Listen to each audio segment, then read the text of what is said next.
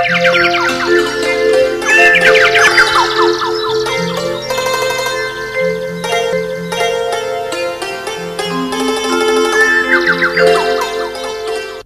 पहले मैं गुरुदेव सर्वश्री आशुतोष महाराज जी के चरणों में नमन करती हूँ, जिनकी अनंत कृपा से इस संसार में रहने का मार्ग मिला, इस संसार में जीने की दिशा मिली, जीने का मार्ग मिला। क्योंकि अगर इस सृष्टि को, इस संसार को अगर हम ध्यान से देखें, ये सृष्टि, ये संसार उस पूर्ण परमात्मा की एक अंश है। वो परमात्मा जिसकी विशेषताओं को हमारे धर्म ग्रंथों में, हमारे शास्त्रों में अनेक तरह से परिभाषित किया गया। और उन्हीं परिभाषाओं में से एक को अगर हम देखें, हमारे उपनिषदों में से एक उपनिषद है ईशावास्य उपनिषद और ईशावास्य उपनिषद में परमात्मा की विशेषता का एक मंत्र के माध्यम से बहुत अच्छी तरह से वर्णन किया गया। ईशावास्य उपनिषद में एक मंत्र आता है, ओम पूर्ण मधा पूर्णमेदम पूर्णात पूर्ण मुदच्यते पूर्णस्य पूर्ण मादाए पूर्ण मेवा वशिष्यते ऋषियों ने बहुत स्पष्ट शब्दों में कहा, परमात्मा पूर्ण है। और अगर हम इस सृष्टि को ध्यान से देखें, यह सृष्टि उस परमात्मा की अंश है उस पूर्ण परमात्मा की अंश। लेकिन उस पूर्ण परमात्मा की अंश होते हुए भी यह सृष्टि अपूर्ण है। यह सृष्टि अधूरी है। ये जीव, इंसान उस पूर्ण परमात्मा का हिस्सा होते हुए भी अपने आप में अधूरा है। अपने आप में अपूर्ण है। इंसान की ज़िंदगी की ओर देखें, मनुष्य के जीवन की ओर। इंसान इस संसार में जन्म लेता है। आधे अधूरे इस संसार में जन्म लेता है। अपनी ज़िंदगी को व्यतीत करता है। अपने जीवन को बिताता है और उसके उपरांत इस जीवन से चला जाता है, इस संसार से चला जाता है। आधे अधूरे ही इस संसार से चला भी जाता है। आधे अधूरे इस संसार से जाने के लिए उसे विवश भी होना पड़ता है। इंसान की ज़िंदगी है। अपनी पूरी ज़िंदगी बिताता है। अपनी कामनाओं के बोझ के तले दबे हुए, अपनी इच्छाओं के बोझ के तले दबे हुए, अपनी पूरी ज़िंदगी को व्यतीत कर देता है, अपने पूरे जीवन को बिता देता है। और इसी तरह जीवन बिताते बिताते, ये सफ़र करते करते, जब जीवन के आखिरी पड़ाव तक पहुँचता है, जब ज़िंदगी के अंतिम पड़ाव तक पहुँचता है तो अपनी ज़िंदगी को कहाँ पाता है? जहाँ से उसने ज़िंदगी की शुरुआत की थी, अपने जीवन को उसी स्थान पर पाता है। जीवन में पूर्णता को प्राप्त नहीं कर पाता, जीवन में पूर्णता की उपलब्धि नहीं। जीवन आधा अधूरा, संसार में आए, आधे अधूरे इस संसार में आए। ज़िंदगी को जिया, आधे अधूरे अपनी ज़िंदगी को व्यतीत किया। और एक दिन आधे अधूरे ही संसार से चले भी गए। आधे अधूरे संसार से जाने के लिए विवश भी होना पड़ा, मजबूर भी होना पड़ा। और किस लिए होना पड़ा? हालाँकि उस पूर्ण परमात्मा का अंश थे। हालाँकि उस पूर्ण परमात्मा का हिस्सा थे, लेकिन फिर आधे अधूरे क्यों? किस लिए? क्योंकि उसका हिस्सा होते हुए भी अपनी पूरी ज़िंदगी संसार के पीछे दौड़ते हुए बिता दी। संसार की कामनाओं के पीछे भागते हुए बिता दी। और जब तक संसार के पीछे दौड़ेंगे, तब तक ज़िंदगी ना पूर्णता प्राप्त कर सकती है, न शांति की उपलब्धि कर सकती है, और ना ही सुख की उपलब्धि कर सकती है। संसार के पीछे दौड़े, ये संसार इसमें कहीं पूर्णता नहीं। ये तो स्वयं अशांत है, ये तो स्वयं अधूरा है। और जो स्वयं अधूरा है, वह हमें पूर्णता कहाँ से दे सकता है? जो स्वयं अशांत है, उससे हमें शांति कहाँ से मिल सकती है? किसी ने बहुत सुंदर कहा, इस संसार में इंसान की ज़िंदगी में अगर थोड़े पल की शांति मिलती है, अपने साथ ढेर शी अशांति को लगाकर। थोड़े पल का सुख मिल जाता है, अपने साथ बहुत से दुख को लेकर आता है। बहुत सुंदर शब्दों में किसी ने कहा, कोई तो बदहाल धूप में, कोई है गमगीन छाव में। महलों से कुटियों तक सुख की हर दुख से रिश्तेदारी है। संसार है। इस संसार में इंसान उस पूर्णता की तरफ़ बढ़ना चाहता है, लेकिन अधूरा है। इंसान की ज़िंदगी का लक्ष्य है शांति, लेकिन इंसान अशांत है। इंसान दुख की ओर बढ़ता चला जा रहा है। और ऐसी बात नहीं, इस संसार में बहुत से प्रयास होते हैं। बहुत सी कोशिशें होती हैं, इंसान अपनी ज़िंदगी में सुख की प्राप्ति कर सके, मनुष्य अपनी ज़िंदगी में शांति की उपलब्धि कर सके, अपने जीवन में आराम की, अपने जीवन को सुव्यवस्था में ला सके, अपने जीवन में आराम को हासिल कर सके। बहुत से प्रयास इस स्तर पर होते हैं। और अगर हम साधारणतया देखें तो मुख्यतः दो प्रयास, दो तरह के प्रयास हैं, दो स्तर पे होते हैं। एक स्तर है बाहरी स्तर और एक स्तर आंतरिक स्तर, मनुष्य का भीतरी स्तर। बाहरी स्तर पर अनेकों प्रयास होते हैं कि इंसान की ज़िंदगी में आराम आ जाए, मनुष्य के जीवन में सुकून की उपलब्धि हो जाए। इन प्रयासों के तहत हम देखें, इन कोशिशों के तहत बहुत से प्रयास हैं जो सरकार के द्वारा किए जाते हैं गवर्नमेंट के माध्यम से। और बहुत से प्रयास जो बाहरी तौर पर किए जाते हैं नॉन गवर्नमेंट ऑर्गेनाइजेशन के माध्यम से। मनोवैज्ञानिक स्तर पे किए जाते हैं, वैज्ञानिक स्तर पे किए जाते हैं, या फिर गवर्नमेंट की ओर से लॉज बनाए जाते हैं, अनेकों प्रयास किए जाते हैं। आंतरिक तौर पर सिर्फ़ और सिर्फ़ एक प्रयास होता है। और वो प्रयास है किसी पूर्ण संत के सानिध्य में जाकर अपने भीतरी जगत में उतर जाना, अपने आंतरिक जगत में उतर जाना। मनुष्य अपने भीतरी जगत में उतरकर उस परमेश्वर से जुड़ जाता है। उस ईश्वर के साथ एकाकार होता है और ये प्रयास जो है, इंसान को शांति की ओर लेकर चला जाता है। सबसे पहले हम बाहरी स्तर के प्रयासों की ओर देख लें। बाहरी स्तर पर अनेकों प्रयास किए गए। हम ये नहीं कहते कि ये प्रयास गलत हैं या नहीं होने चाहिए थे, या ये प्रयास निरर्थक चलेगा प्रयास सही थे क्योंकि उनका उद्देश्य सही था। एक सही लक्ष्य को लेकर चल रहे थे। और उनका लक्ष्य था किसी ना किसी तरह से इस संसार में संतुष्टि आ जाए, किसी ना किसी तरह से इंसान के जीवन में एक व्यवस्था आ जाए, मनुष्य के जीवन में आराम मिल जाए, मनुष्य के जीवन में शांति मिल जाए। उद्देश्य बिल्कुल सही था। लक्ष्य सही था। फिर लक्ष्य को पूर्णता क्यों नहीं मिली? फिर उद्देश्य पूर्ण क्यों नहीं हुआ? कहीं ना कहीं तो कोई कमी थी। कहीं ना कहीं तो कोई ना कोई खामी रह ही गई थी। हम इन प्रयासों का जरा ध्यान से अवलोकन करें, ये प्रयास कहाँ तक पूरे उतरते हैं? सबसे पहले हम लेते हैं नॉन गवर्नमेंट ऑर्गेनाइजेशन गैर सरकारी संस्थान। बहुत से आज हम, आज से पंद्रह साल पहले की आज के समाज के साथ हम तुलना करके देखें। आज से बीस साल पहले समाज कैसा था और आज समाज कैसा है? आज से 20 साल पहले प्रयास कितने थे और आज प्रयास कितने हैं? आज से 20 साल पहले 15 साल पहले इतनी नॉन गवर्नमेंट ऑर्गेनाइजेशंस नहीं थी। इतनी गैर संस्कारी गैर सरकारी संस्थाएँ नहीं थी। लेकिन आज से 15 साल पहले का समाज शायद आज के समाज की तुलना में ज़्यादा सही था।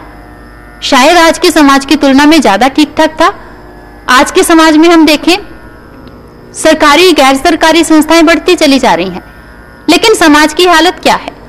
जिस अनुपात में ये संस्थाएँ बढ़ रही हैं, उसी अनुपात में समाज पर अत्याचार बढ़ रहा है, बच्चों पर अत्याचार, महिलाओं पर अत्याचार, वृद्धाश्रम खुलते चले जा रहे हैं। अनेकों तरह के सड़क पर आप देख लें, रोड्स पर आपको भीख मांगने वाले बढ़ते हुए मिल जाएँगे। बहुत तरह से समाज की हम ऐसी अवस्था देखते देखते हैं। अगर हम इनको छोड़ दें, थोड़ा आगे बढ़े, मनोवैज्ञानिक स्तर पर अनेकों प्रयास होते हैं। आज हमें इतने मनोवैज्ञानिक मिलते हैं, मनोचिकित्सक मिलते हैं, इतने साइकेट्रिस्ट मिलते हैं। आज से 20 साल पहले इतने मनोचिकित्सक इस दुनिया में नहीं थे, इस संसार में नहीं थे। लेकिन आज से 20 साल पहले इतनी मन की बीमारियाँ भी नहीं थी। आज समाज में देखें डिप्रेशन टेंशन मानसिक तनाव, इंसान की ज़िंदगी मानसिक तौर पर कितनी अशांत होती चली जा रही है। मानसिक तौर पर इंसान की तरफ़ कितना बिखरता चला जा रहा है। और इस मानसिक तौर पर बिखरने का कारण है। इंसान की ज़िंदगी मनुष्य का जीवन। हम ध्यान से देखते चले जाएँ, समाज की हालत को देखें। इस मानसिक तौर पर बिखरने के कारण ही आज समाज भी बिखरता चला जा रहा है। आज इंसान भी बिखरता चला जा रहा है। आज से 20 साल पहले हमें समाज में ज्वाइंट फैमिलीज़ मिलती थी, संयुक्त परिवार मिलते थे। आज संयुक्त परिवार बहुत कम रह गए हैं। ज्वाइंट फैमिलीज़ बहुत कम रह गई हैं। आज हमें न्यूक्लियर फैमिलीज़ मिलती हैं छोटे छोटे परिवार। पति पत्नी है और उनके संतान है। और इतने छोटे परिवार है, लेकिन विचार वहाँ भी आपस में नहीं मिलते। एक छत के नीचे भाई बहन रहते हैं, विचार आपस में नहीं मिलते। एक छत के नीचे पति पत्नी रहते हैं, विचार आपस में नहीं मिलते। विचारों का टकराव आपस में होता चला जाता है। एक ही छत के नीचे माता और बेटा रहते हैं, पिता और पुत्र रहते हैं। लेकिन विचार आपस में नहीं मिलते। आज समाज में डाइवर्सिस की दर बढ़ती चली जा रही है, तलाक बढ़ते चले जा रहे हैं। किस लिए बढ़ते चले जा रहे हैं? आज से 20 साल पहले इतने नहीं थे। हालाँकि मनोवैज्ञानिक स्तर पर बहुत से प्रयास हो रहे हैं, लेकिन फिर भी इंसान बिखरता चला जा रहा है। फिर भी मनुष्य बिखरता चला जा रहा है। आखिर किस लिए बिखरता चला जा रहा है? बहुत से प्रयास किए गए। हम देखे, कानूनी तौर पर कितने प्रयास किए गए? सरकार की ओर से कितने लॉज नए बनाए जाते हैं, कितने पुराने लॉज में संशोधन कर दिया जाता है, कितने पुराने कानून सुधार दिए जाते हैं। लेकिन उसके बावजूद हमारे समाज की हालत क्या है? कभी न्यूज़पेपर्स उठाकर देख लेना। न्यूज़पेपर्स अखबार, समाचार पत्र आपको आपके समाज की हालत बहुत सही शब्दों में बता देंगे। समाज किस दिशा की ओर जा रहा है? ये दुनिया किस दिशा की ओर बढ़ती चली जा रही है? हमें बहुत स्पष्ट पता चल जाता है, बहुत स्पष्ट हमें बता देते हैं हमारे समाचार पत्र, हमारे न्यूज़पेपर आखिर परिवर्तन क्यों नहीं होता? बदलाव क्यों नहीं होता? प्रयास भी किए, उद्देश्य भी सही है, लक्ष्य भी सही है, फिर परिवर्तन क्यों नहीं आया? क्योंकि प्रयास किए, लेकिन ये प्रयास अधूरे थे, अपूर्ण थे ये प्रयास सिर्फ़ और सिर्फ़ बाहरी स्तर पर किए गए। अगर इनके साथ आंतरिकता जुड़ी होती, अगर इनके साथ भीतरीपन जुड़ा होता, अगर इनके साथ ईश्वर जुड़ा होता तो यही प्रयास सार्थक भी हो जाते, यही प्रयास सफल भी हो जाते।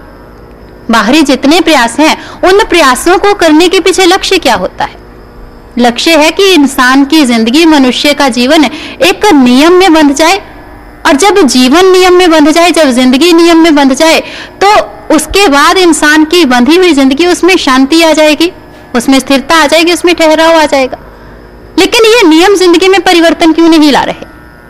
क्योंकि नियम इंसान की ज़िंदगी पर थोपे गए, इंसान के भीतर रोपने का प्रयास किया गया। जब तक नियम बाहर से भीतर रोपने का प्रयास किया जाएगा, तब तक ये नियम इंसान की ज़िंदगी में बदलाव ला ही नहीं सकते। तब तक परिवर्तन हो ही नहीं सकता।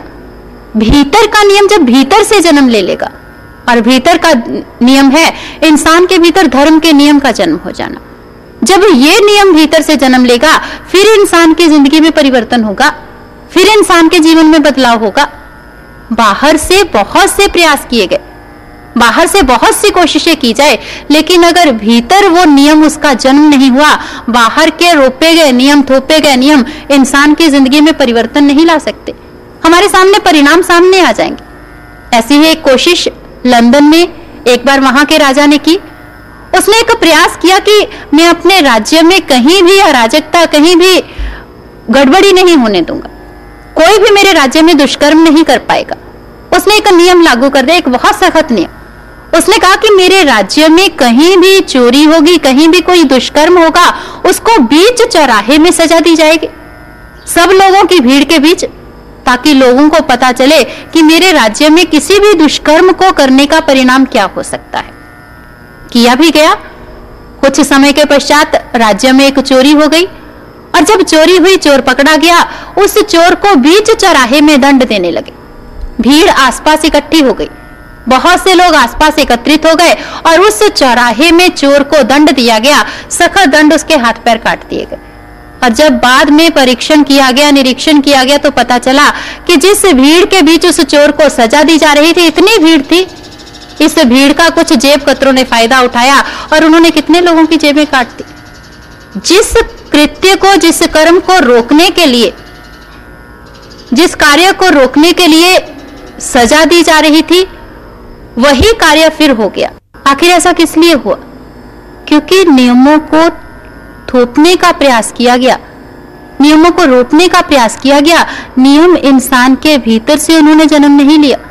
हम अपने समाज के भीतर ही देख ले, अपनी छोटी छोटी इकाइयों के भीतर। जब तक नियम बाहर से भीतर डाले जाएँगे, तब तक इंसान की ज़िंदगी में परिवर्तन नहीं होता।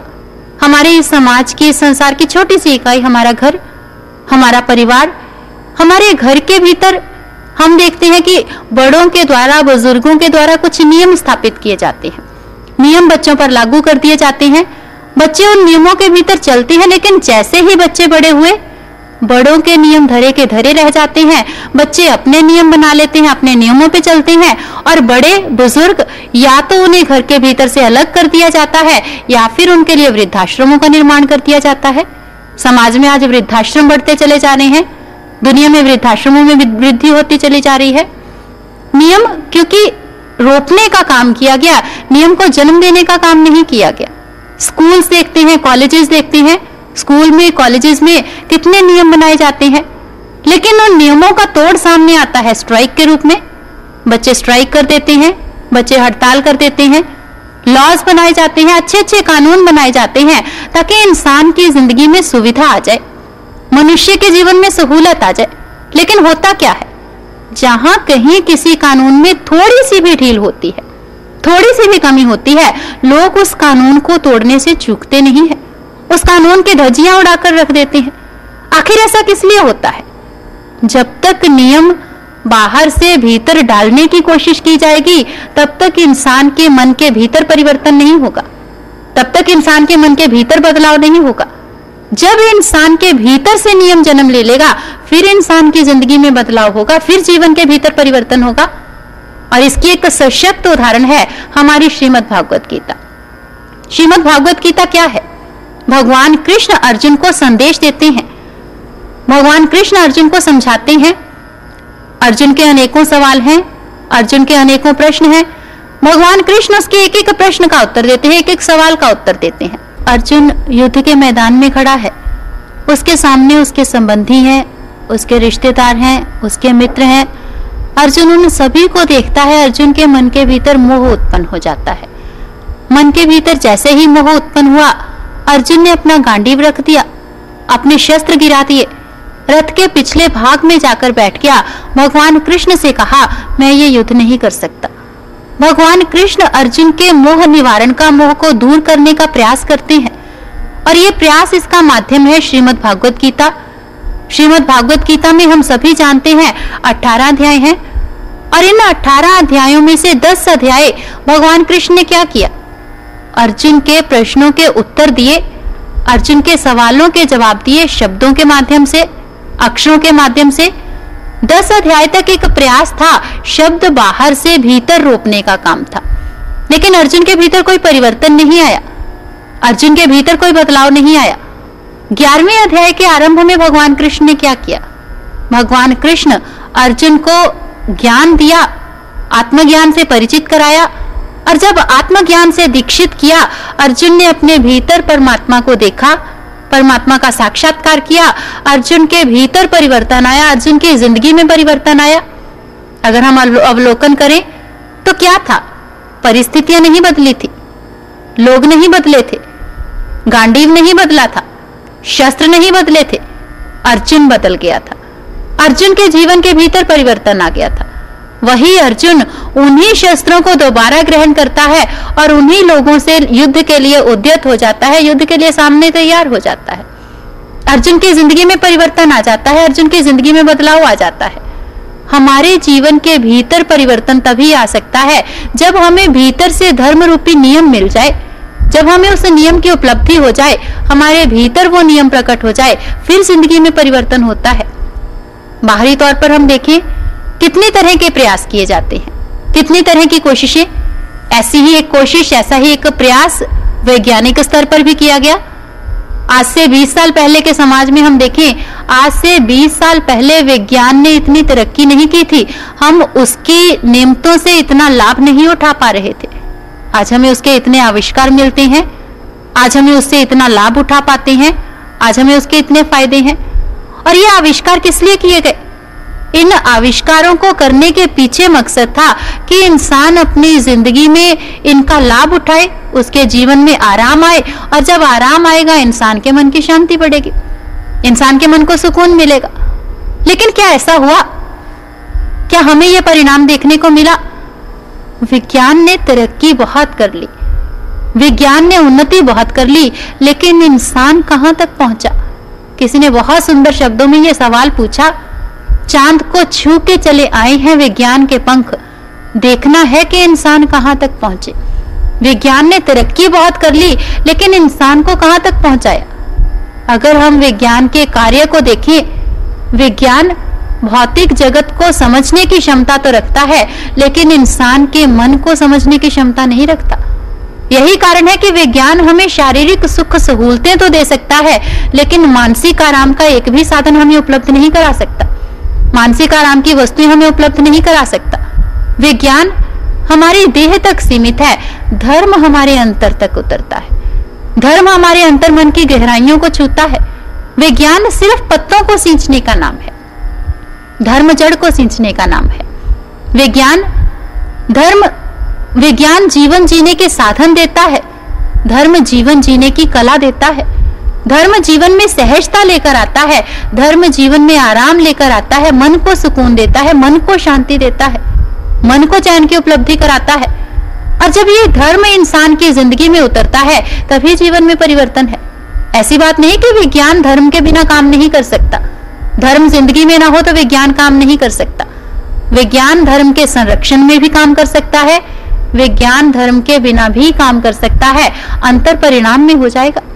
परिणाम हमें परिस्थितियों के अनुसार ही मिलेगा। हमारे इतिहास में हमें कितनी घटनाएँ मिलती हैं? हमारे ग्रंथों में, हमारे शास्त्रों में हम देख लें, हमें कैसी कैसी घटनाएँ मिल जाती हैं? ऐसी बात नहीं, अगर हम ये कहें कि इतिहास में, पुराने समय में, पुराने युगों में विज्ञान नहीं था।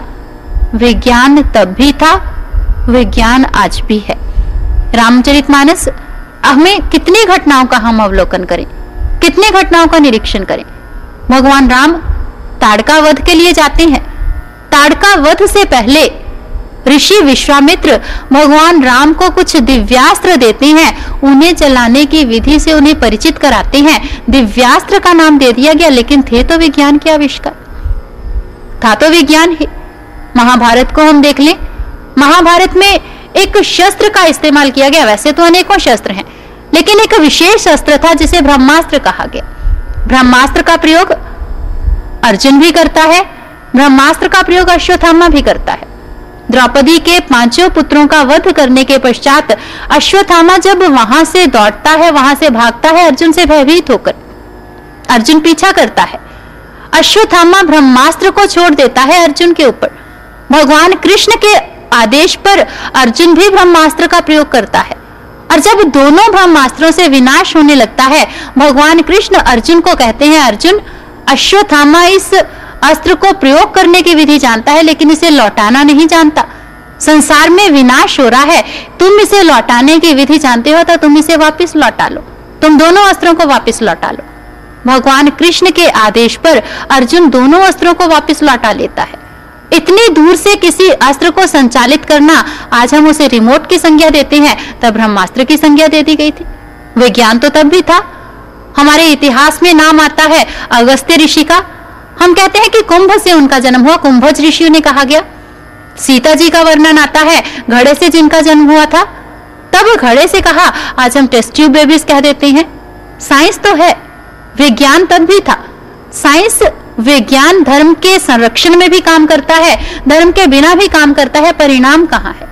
परिणाम हमें बताते हैं कि उचित क्या था, सही क्या था। परिणामों की तुलना करें भगवान राम ने विज्ञान का उपयोग किया, संसार का विकास हुआ, रावण ने विज्ञान के आविष्कारों का उपयोग किया, संसार का विनाश हुआ, संसार विनाश की ओर बढ़ा।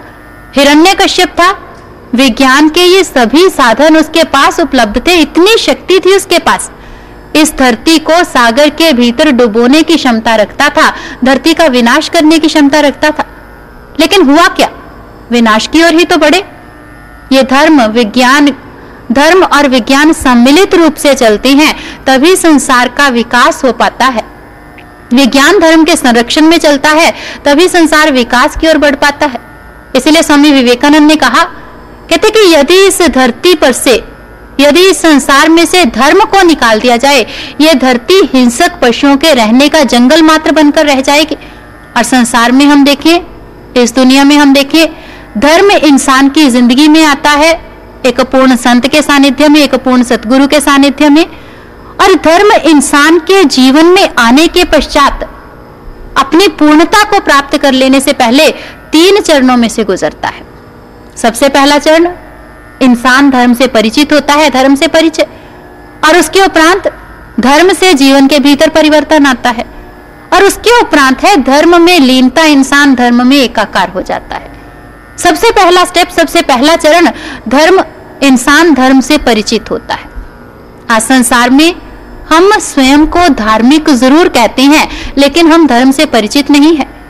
धर्म क्या है? हमने धर्म को समझने में हमेशा भूल की है। हमने अपनी कुछ मान्यताओं को, कुछ विचारधाराओं को, कुछ शब्दों को हमने धर्म मानकर रख लिया। लेकिन इन्हीं धारणाओं के कारण, इन्हीं विचारधाराओं में उलझे हुए के कारण हम धर्म से, धर्म के वास्तविक रूप से परिचित नहीं हुए और धर्म हमारे जीवन में शांति लाने की बजाय, धर्म हमारे जीवन में अशांति लाने का कार्य कर गया हम धर्म के नाम पर ही आपस में झगड़ बैठे। हमने धर्म के नाम पर ही आपस में लड़ाई कर ली, क्योंकि हमने धर्म शब्द के सही अर्थ को जाना ही नहीं। हमने धर्म की परिभाषाओं को समझा ही नहीं। धर्म क्या है? हमने धर्म किन्हें समझा? हमने कुछ संकुचित शब्दों को धर्म का नाम दे दिया। हालाँकि वो शब्द भी हमें धर्म की वास्तविक परिभाषा से परिचित कराते थे। हमने समझने की कोशिश नहीं की। हमने समझने का प्रयास नहीं किया। हम अपने विचारधारा के संकीर्ण दायरे में से निकले, विशाल दायरों में प्रवेश करें। उन शब्दों के व्यापक अर्थों को समझें। आज हमने धर्म किसे कहा? हम कहते हैं हम हिंदू हैं। हमने कहा, हम ब्राह्मण हैं, सिख हैं, मुस्लिम हैं, हमने अनेकों शब्दों का प्रयोग कर लिया लेकिन ये शब्द हमें क्या समझाना चाहते थे? ये शब्द मात्र इतने तक सीमित नहीं है। हमने कहा, हम हिंदू हैं। लेकिन हमारे शास्त्र जहाँ हिंदू शब्द का अर्थ देते हैं, उन्होंने बहुत स्पष्ट कहा, हिंदू किसे कहा जाएगा? वे कहते हैं, हिंसते, दुष्टा अनिति हिंदुआ, जिसने अपने अंदर के विकारों को खत्म कर लिया जिसने अपने भीतर के दुष्टों का विनाश कर लिया, हिंदू कहलाने का अधिकारी वह है। हिंदू उसे कहा जाएगा। हम कहते हैं कि हम ब्राह्मण हैं। ब्राह्मण शब्द की परिभाषा क्या है? ब्राह्मण शब्द, ब्रह्म जानाति इति ब्राह्मणा। जिसने अपने भीतर मौजूद उस ब्रह्म को जान लिया, जिसने अपने भीतर मौजूद उस परमात्मा का साक्षात्कार कर लिया, ब्राह्मण कहलाने का अधिकारी वही है। हमने कहा हम सिख हैं, लेकिन हमारे धर्म ग्रंथ कहते हैं सो सिख सोई गुरु है भाई, जिस ज्योति संग ज्योत मिलाई। सिख कहलाने का अधिकारी, जिसने परमात्मा की ज्योति को देखा, जिसने उसका साक्षात्कार कर लिया। हमने कहा, मुस्लिम है? मुसलमान शब्द की परिभाषा क्या है? जिसका ईमान मूसल की तरह अडिग है, कुरान में जहाँ मुसलमान शब्द की परिभाषा आई, बहुत स्पष्ट लिखा। कहा गया कि मुसलमान कौन? जो कोहेतूर पर जाकर नूरे इलाही को देखता है। और कोहेतूर किसे कहा गया? कोहेतुर इंसान के शरीर के इस हिस्से को कहा गया। इस स्थान को कोहेतुर कहा गया। हमारे धार्मिक ग्रंथ इसी स्थान को दिव्य दृष्टि के नाम से संबोधित कर देते हैं। हमारे शास्त्रों में इसी को दिव्य चक्षु कहा गया थर्ड आई कहा गया, तीसरी आँख कहा गया, दिव्य नेत्र कहा गया। और यही आवृत चक्षु, यही दिव्य नेत्र जब खुलता है, इंसान अपने भीतर मौजूद परमात्मा को देखता है। इंसान अपने भीतर मौजूद परमात्मा का साक्षात्कार करता है। हम कहते हैं क्रिश्चियंस हैं। क्रिश्चियन शब्द की परिभाषा क्या है? बाइबल में बहुत स्पष्ट शब्दों में लिखा गया, कहते कि once you were darkness but now as Christians you are light कहते एक बार, एक समय ऐसा था, तुम अंधकार में थे, पर क्योंकि अब तुम क्रिश्चियन हो, और क्रिश्चियंस होने का अर्थ है कि अब तुम प्रकाश में हो। अब तुमने अपने भीतर मौजूद प्रकाश को देख लिया है, अब तुमने अपने भीतर मौजूद, अपने भीतर मौजूद उस प्रकाश का साक्षात्कार कर लिया है। हमने कहा बौद्ध धर्म, बुद्ध धर्म की परिभाषा क्या? बुद्ध शब्द बुद्ध शब्द का अर्थ है एनलाइटेंड हो जाना, प्रकाशित हो जाना। हमने जैन धर्म कहा, जैन जिन धातु से निकला, संस्कृत का शब्द है, जिसका अर्थ है जीतना। अपने भीतर के विकारों को जीतना, अपने अंतर के अवगुणों को जीतना, अपने भीतर की बुराइयों पर विजय प्राप्त कर लेना। और अगर हम इन सभी परिभाषाओं का समन्वय करते इन सभी को इकट्ठा करें, हमें धर्म की एक बहुत स्पष्ट परिभाषा मिलती है। धर्म क्या है? धर्म किसे कहा जाएगा? धर्म इंसान के भीतर के विकारों को जीतने का नाम है धर्म। हमारे अंतर की बुराइयों को खत्म कर देने का नाम है धर्म। हमारे भीतर परमात्मा को देख लेने का नाम है धर्म। हमारे भीतर की आँख खुल जाने का नाम है धर्म। हमारे अंतर में परमात्मा के प्राकट्य का नाम है धर्म। धर्म परमात्मा का साक्षात्कार है। स्वामी विवेकानंद धर्म की परिभाषा देती हैं। वे कहते कि धर्म क्या है? Religion is realisation of God परमात्मा को देख लो अपने भीतर। उसका साक्षात्कार कर लो। और जब हम एक पूर्ण सतगुरु के सानिध्य में आते हैं, गुरु हमें हमारे भीतर उस परमात्मा को दिखा देता है, हमारे अंतर में उस परमात्मा का साक्षात्कार करा देता है। ये धर्म का परिचय है? ये धर्म की शुरुआत है? हमारे धार्मिक ग्रंथों में बहुत स्पष्ट लिखा गया। गुरु एक इंसान की ज़िंदगी में आता है, परमात्मा को दिखा देने के लिए, परमात्मा का दर्शन करा देने के लिए। इसलिए ग्रंथों में लिखा, संत संग अंतर प्रप डिठा, नाम प्रभु का लागा मीठा। हमारे ग्रंथों ने स्पष्ट लिखा, संत संग, संत का संग, एक इंसान के जीवन में आता है अंतर। अपने भीतर, अपने अंतर जगत डिठा, उस परमात्मा को देखता है, उस परमात्मा का दर्शन करता है। एक संत हुए हैं, संत दादू साहेब। अपने शब्दों में वो बहुत सुंदर लिखते हैं। वे कहते कि दादू, गैब माही गुरुदेव मिलिया, पाया हम प्रसाद, मस्तक मेरे कर धरिया देखा अगम अगाध। उन्होंने बहुत सुंदर लिखा, गैब माही गुरुदेव मिलिया। गैब कहते हैं रास्ते को। वे कहते कि मैं रास्ते में जा रहा था, और रास्ता भाव साधारण मार्ग नहीं। मार्ग किसे कहा? उस मार्ग पर जा रहा था, जिस मार्ग पर यह संसार चलता था। जिन मान्यता मानती थी, जिन धारणाओं का अनुसरण ये संसार करता था, उन्हीं धारणाओं का, उन्हीं मान्यताओं का अनुसरण मैं भी कर रहा था। मैं भी उस रास्ते पर चल रहा था। वैब माही गुरुदेव मिलिया, रास्ते में संत मिल गए। उन्हीं धारणाओं पर चलता चला जा रहा था। मार्ग में गुरु से मिलाप हो गया। और जब गुरु से मिलाप हुआ तो क्या हुआ? पाया हम प्रसाद। गुरु ने प्रसाद दिया। गुरु की कृपा की उपलब्धि हुई, गुरु की दया की उपलब्धि हुई। और जब गुरु की कृपा मिली तो मुझे किस चीज़ की प्राप्ति हुई? मस्तक मेरे कर धरिया देखा अगम अगाध। गुरु ने मेरे मस्तक पे हाथ रख दिया। गुरु ने मेरे सिर पे हाथ रख दिया। और जब मेरे मस्तक पे हाथ रखा, मैंने अपने भीतर मौजूद उस आगात को देख लिया। मैंने अपने भीतर मौजूद उस परमात्मा का दर्शन कर लिया। उस परमात्मा का साक्षात्कार कर लिया। और जब भीतर मौजूद परमात्मा को देखा यह धर्म की इंसान की ज़िंदगी में शुरुआत थी। यह धर्म का पदार्पण था इंसान की ज़िंदगी में। धर्म इंसान की ज़िंदगी में आया एक संत की कृपा से, एक गुरु की कृपा से। और उस रास्ते पर बढ़ते चले गए। उस मार्ग पर बढ़ते चले गए। इंसान के जीवन के भीतर परिवर्तन आया। इंसान की ज़िंदगी के अंदर परिवर्तन आया। जब उस पथ पर बढ़ते चले गए गुरु के सानिध्य में, गुरु के मार्गदर्शन में गुरु इंसान को ना सिर्फ़ रास्ता दिखाता है, बल्कि इंसान की ज़िंदगी में एक पथ प्रदर्शक बन के आता है। इंसान की उंगली थाम कर उस रास्ते पर उसे चलना भी चलाता है, उसे चलाना भी चाहता है। हम उस रास्ते पर कितना चलते हैं? जितना हम उस पथ पर बढ़ते हैं, हमारे जीवन के भीतर परिवर्तन आता चला जाता है। हमारे जीवन के भीतर बदलाव आता चला जाता है। धर्म इंसान की ज़िंदगी में परिवर्तन लेकर आता है। धर्म इंसान की ज़िंदगी में बदलाव लेकर आता है। लेकिन आज हम संसार की हालत देखें, आज हम परिवर्तन चाहते हैं, आज हम बदलाव चाहते हैं। लेकिन यह बदलाव कैसा? हम चाहते हैं सारा संसार बदल जाए। हम चाहते हैं इस संसार का हर व्यक्ति बदल जाए। इस संसार में हर व्यक्ति के भीतर गुण पैदा हो जाए, सदगुण पैदा हो जाए, लेकिन हम अपने को बदलना नहीं चाहते। पड़ोसी बदल जाए, व्यक्ति बदल जाए, दुनिया बदल जाए, लेकिन हमारे भीतर परिवर्तन, ये तो बहुत मुश्किल काम है। दूसरों में बदलाव देखना चाहते हैं। हमारी हालत कैसे है? एक व्यक्ति बहुत बीमार हो गया। इतना सख्त बीमार कि उसका, उसकी, उसका शरीर कमज़ोर हो गया, क्षीण हो गया। उसके चेहरे की रंगत जाती रही, उसके चेहरे की रौनक जाती रही। बिस्तर पर पड़ गया। एक दिन बिस्तर पर से उठा किसी कार्यवश और एक दीवार के पास से गुजरा। दीवार पर एक आईना टंगा हुआ था। आईने के सामने से जैसे ही गुजरा, उसने आईने में अपनी सूरत देखी। अब जैसे ही अपने आप को आईने में देखा, अपने आप को पहचानने से इनकार कर दिया। मैं ऐसा तो नहीं था। मैं इस तरह से तो दिखाई नहीं देता था। ज़रूर आईने में कहीं खराबी है। ज़रूरी आईने में कहीं नुक्स है। और जब उस आईने में नुक्स निकाला, उसने झट दुकान पे गया, उस आईने को रखा और दूसरा आईना लेकर आ गया। दूसरा आईना लाया, उस आईने ने भी वही सूरत दिखाई।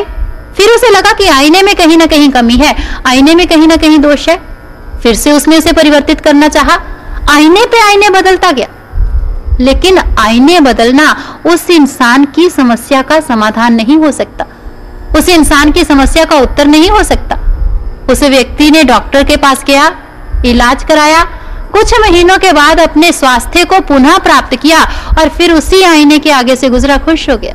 क्योंकि उसी आईने ने अब उसका वही स्वस्थ चेहरा पुनः दिखा दिया। हम भी तो यही करते हैं। हमने आईने बदले। हम चाहते हैं इस व्यक्ति के भीतर परिवर्तन हो जाए। हम चाहते हैं उस व्यक्ति के भीतर परिवर्तन हो जाए।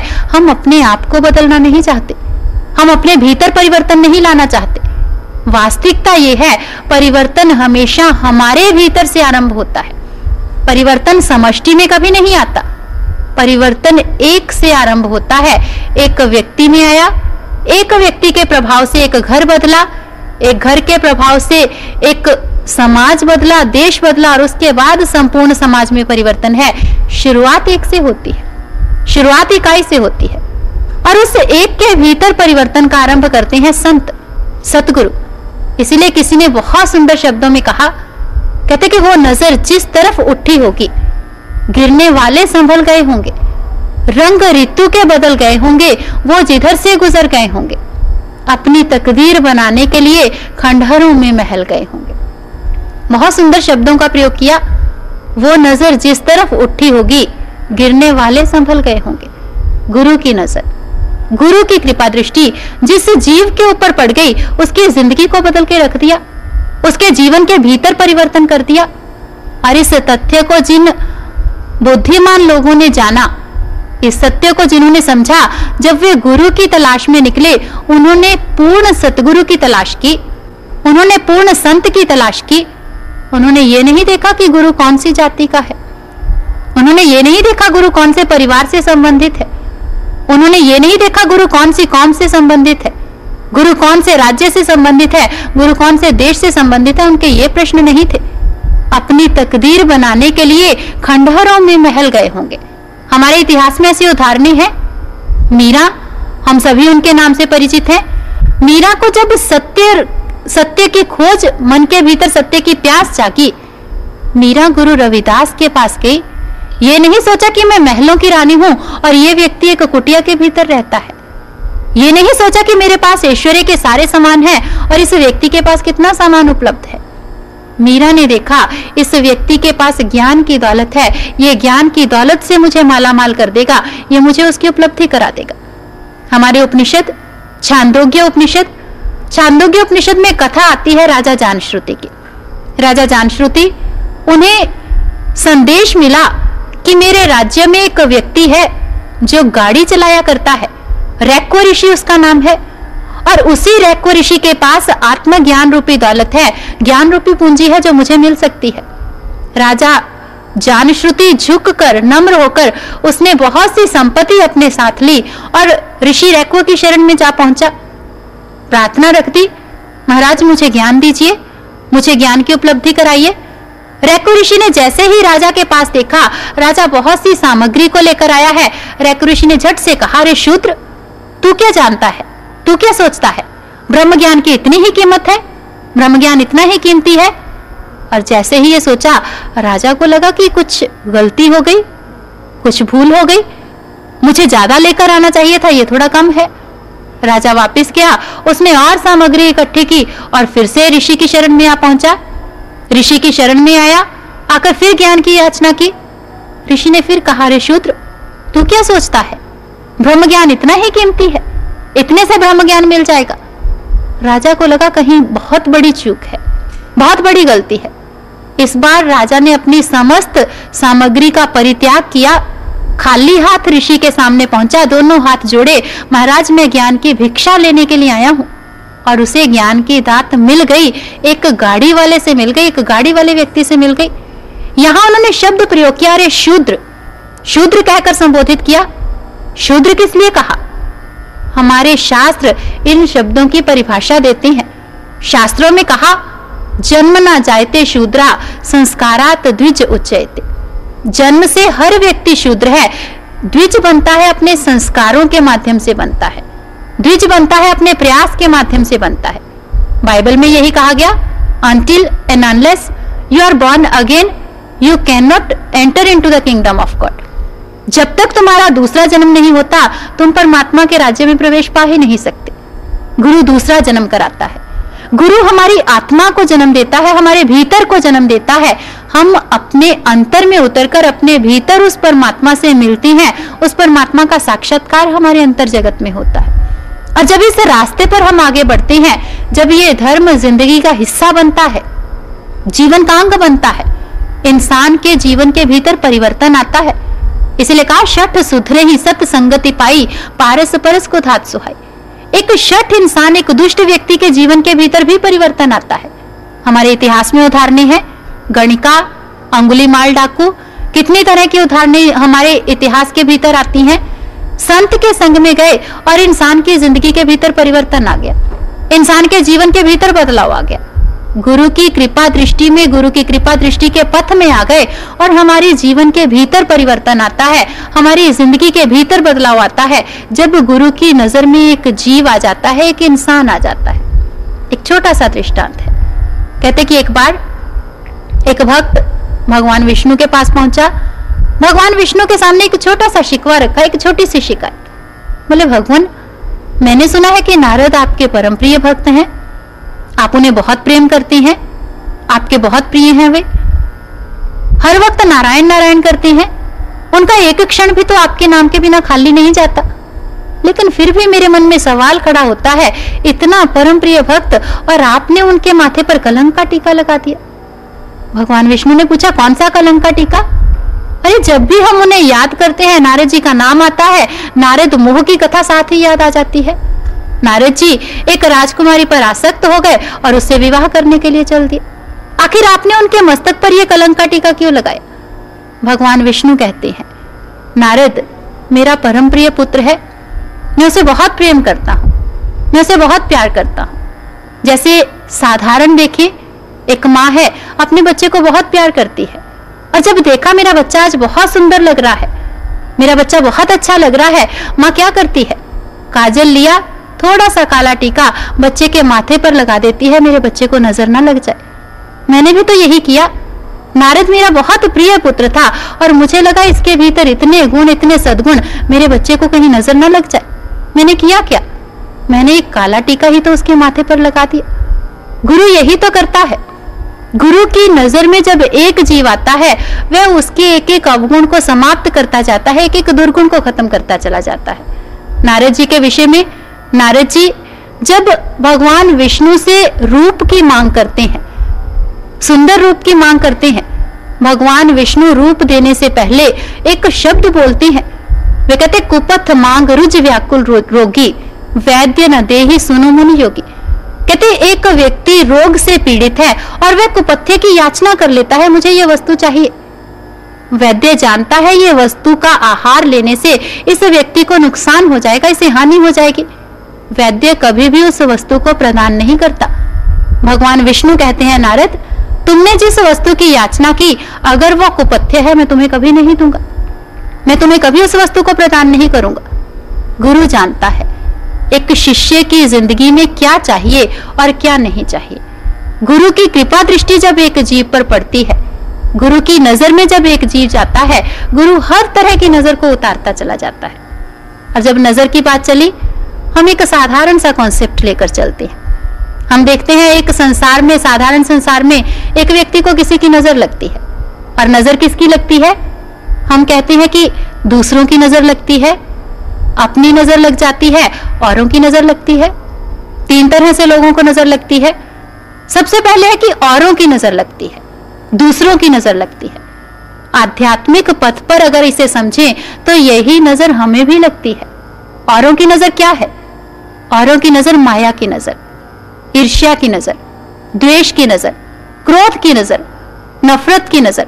ये नज़र हमारे मन पर लग जाती है, हमारे भीतर को लग जाती है और ये नज़र हमारे आध्यात्मिक पथ पर हमें आगे बढ़ने से रोक देती है। हमें आगे बढ़ने से हमारे रास्ते को कुंठित कर देती है, मार्ग को अवरुद्ध कर देती है, हमारे मार्ग को रोक कर रख देती है।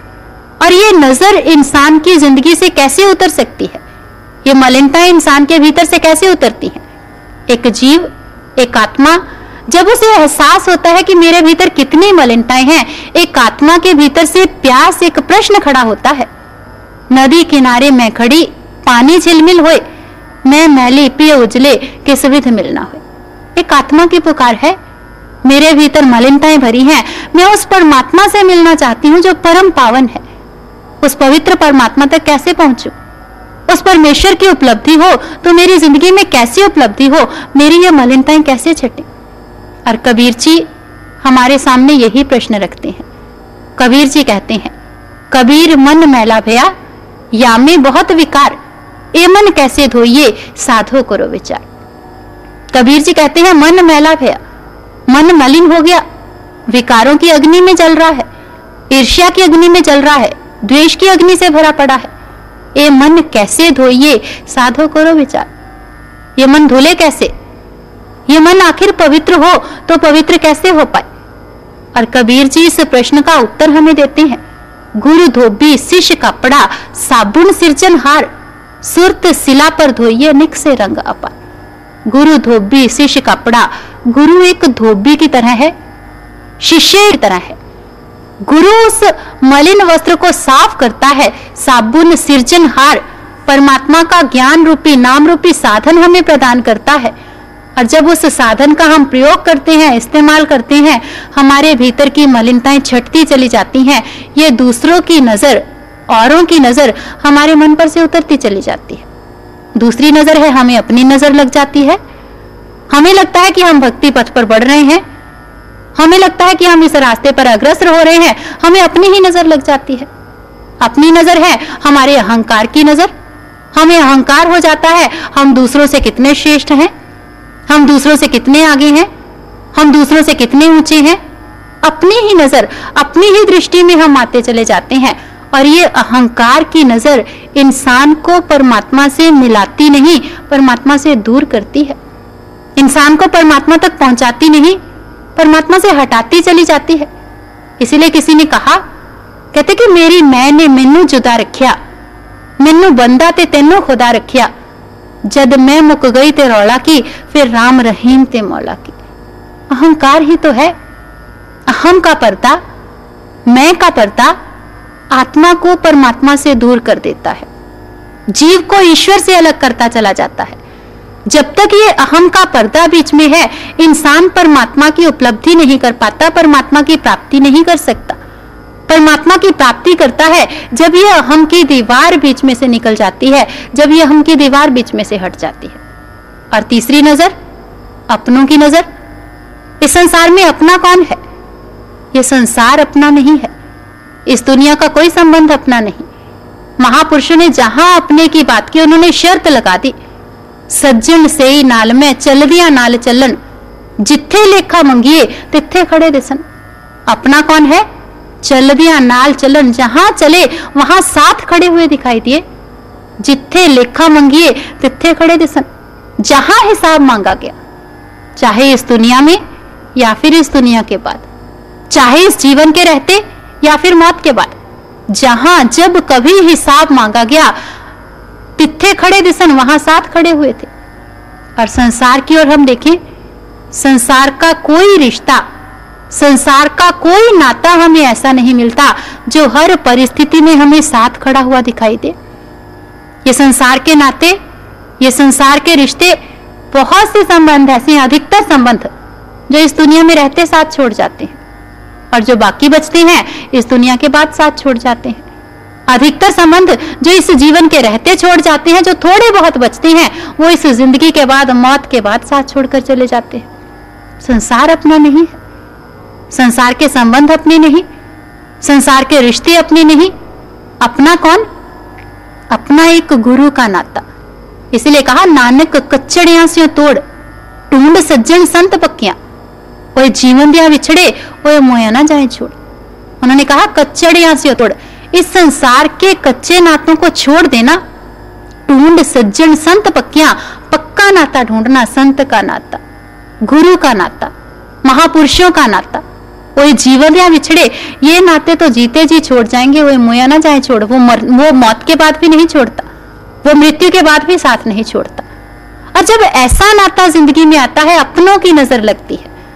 जब एक जीव गुरु की कृपा दृष्टि में आ जाता है, एक संत की कृपा दृष्टि में गुरु की कृपा दृष्टि गुरु की नज़र जीव पर पड़ती है, हर तरह की नज़र को उतार देती है। हर तरह की नज़र से दूर करती चली जाती है, एक संत की कृपा दृष्टि। एक संत की, एक गुरु की रजा में हम बढ़ते चले जाते हैं, हम धर्म पथ का अनुसरण करते हैं, हमारे जीवन के भीतर परिवर्तन आता है। और ये बातें नहीं है, महज चर्चा नहीं आज भी ऐसी बहुत सी घटनाएँ देखने को मिलती हैं। कितने लोगों की ज़िंदगी थी जिनके जीवन में परिवर्तन आ गया सर्वश्री आशुतोष महाराज जी की कृपा से? कितने लोगों की जिंदगियाँ बदल कर रख दी? कितने लोगों के जीवन के भीतर परिवर्तन आ गया? आज दिव्य ज्योति जागृति संस्थान की एक ब्रांच दिल्ली में, तिहाड़ जेल में, जेल नंबर तीन में है, जेंट्स जेल में। और उस जेल के अंदर ऐसे ऐसे कैदी थे जो स्वयं अपने अपराध को आज स्वीकार करने से भी डरते हैं।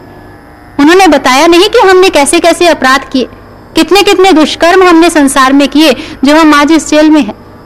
लेकिन सत्संग सुना, प्यास मन के भीतर जागृत हुई, इच्छा मन के भीतर जागी परमात्मा मिले, परमात्मा की प्राप्ति हो, और आज वही लोग हैं, ज्ञान मिला, ज़िंदगी के भीतर बदलाव आया, जीवन के भीतर परिवर्तन आया, आज जिनके विचार हैं। अगर हमें इस जेल से बाहर जाने का मौका मिले, हमें इस कारागार से निकलने का अवसर मिले, हम संसार में जाकर संसार में नहीं रमेंगे।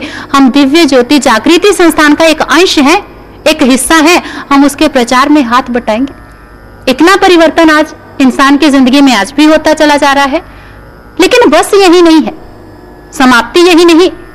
परिवर्तन ज़िंदगी में आया सदगुण जीवन में आए, अवगुण धुलते चले गए, लेकिन उसके बाद भी एक पड़ाव है। इंसान धर्म में एकाकार हो जाता है। धर्ममय हो जाता है, उसकी ज़िंदगी धर्म के रूप, धर्म का ही रूप होकर रह जाती है। और ये एक ऐसी स्थिति है, जिसका वर्णन कोई नहीं कर पाया। ग्रंथ पढ़ते हैं, शास्त्र पढ़ते हैं। ग्रंथों में बहुत वर्णन किया, धर्म इंसान की ज़िंदगी में आता है तो इंसान परमात्मा को देखता है। परमात्मा को देखता है, उस रास्ते पर बढ़ता है, इंसान के जीवन में परिवर्तन आता है।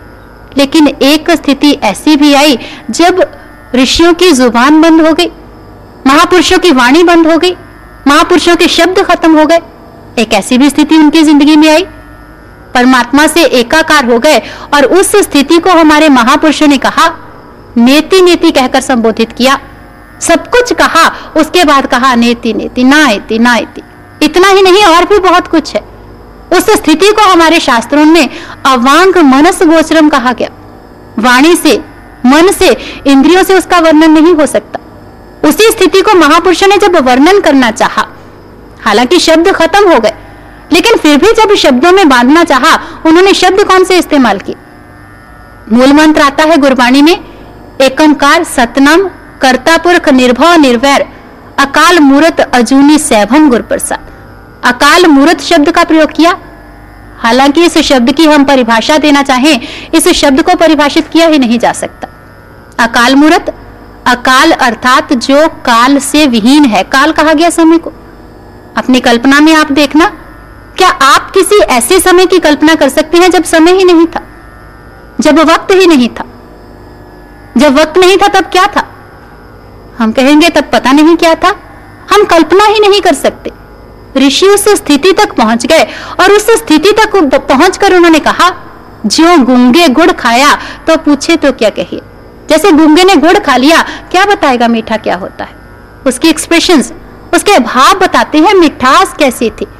महापुरुष उसे व्यक्त कर ही नहीं सके, वो अवस्था कैसी है जब उस परमात्मा में लीन हो गए। उसे सिर्फ़ अनुभव किया जाता है ब्रह्म ज्ञानी की गति ब्रह्म ज्ञानी जाने। सिर्फ़ उसे अनुभव किया जा सकता है कैसे? जैसे एक व्यक्ति हम देखें। एक व्यक्ति एक काल कोठरी के भीतर है। एक किलोमीटर काल कोठरी लंबी चौड़ी, ना कोई खिड़की है, ना दरवाज़ा है। उसका जन्म उसी काल कोठरी के भीतर हुआ। अपनी ज़िंदगी के कितने वर्ष व्यतीत कर लिए, बाहर का एक भी दृश्य नहीं देखा। एक बाहर के व्यक्ति को उसके भीतर जाने का अवसर मिला। उसने उस व्यक्ति को समझाया कि बाहर की दुनिया कैसी है। बाहर झरने हैं, बाहर पर्वत है, बाहर आकाश है बाहर चाँद है, सितारे हैं, सूरज हैं। बहुत से शब्द दिए, लेकिन व्यक्ति की समझ में कुछ नहीं आए। जिसने अपनी ज़िंदगी एक सीमित दायरे में व्यतीत की, उसे नहीं पता आकाश क्या होता है। जिसने अपनी ज़िंदगी अंधेरे में व्यतीत की, उसे नहीं पता प्रकाश क्या होता है। उसे बाहर लेकर गए, गुफा के बाहर खड़ा कर दिया, कोठरी के बाहर खड़ा कर दिया, दिखाया सामने आकाश है, उसने आकाश को देखा, लेकिन आकाश को परिभाषित नहीं कर पाया। आकाश को बता नहीं पाया। जिन्होंने परमात्मा को जान लिया, वो बता नहीं पाए। जो उसके भीतर एकाकार हो गए, वो व्यक्त नहीं कर पाए। क्योंकि व्यक्त करता कौन? कीमत पाए न कहे जाए कहने वाले तेरे रहे समय। जिन्होंने कहना था, वो तो तेरे भीतर ही लीन हो गए। कहता कौन? व्यक्त कौन करता? बताता कौन? धर्म में लीनता की स्थिति। एक इंसान की ज़िंदगी में परिपूर्णता की स्थिति, अंतिम स्थिति जब इंसान उस परमात्मा में एकाकार हो जाता है। लेकिन शुरुआत परमात्मा के दर्शन से, शुरुआत परमात्मा के साक्षात्कार से। और जब हमारी ज़िंदगी में एक ऐसे संत का पदार्पण होता है, एक गुरु का पदार्पण होता है, जो गुरु हमारी ज़िंदगी में परमात्मा का साक्षात्कार करवा दे, समझ लेना रास्ता मिल गया, समझ लेना मार्ग मिल गया। उस रास्ते पर बढ़ जाना उस पथ पर बढ़ जाना वही पथ मंजिल की ओर लेकर जाएगा। और जब तक ये रास्ता नहीं मिलता, खोज करना, तलाश करना, महापुरुषों के पास जाना, संतों के पास जाना, अपने प्रश्न को लेकर जाना, आपके भीतर जो परमात्मा का साक्षात्कार करा दे, आपके भीतर जो परमात्मा का दर्शन करा दे, समझ लेना आपके भीतर धर्म का आरंभ हो गया। समझ लेना आपके भीतर धर्म का, धर्म की शुरुआत हो गई। पथ खुल गया। और पथ खुलेगा, तभी हम पथिक बनेंगे। रास्ता मिलेगा, तभी हम मुसाफिर मिलेंगे। और अगर हम मुसाफिर बनना चाहते हैं, हम खोज करें ऐसे संत की, ऐसे सतगुरु की, ताकि इस ज़िंदगी के रास्ते पर बढ़े हैं। ये ज़िंदगी का रास्ता मंजिल के रूप में परिणित हो जाए, रास्ता बनकर न रह जाए। और इतना ही कहते हुए मैं अपनी वाणी को यहीं पर विराम दूँगी।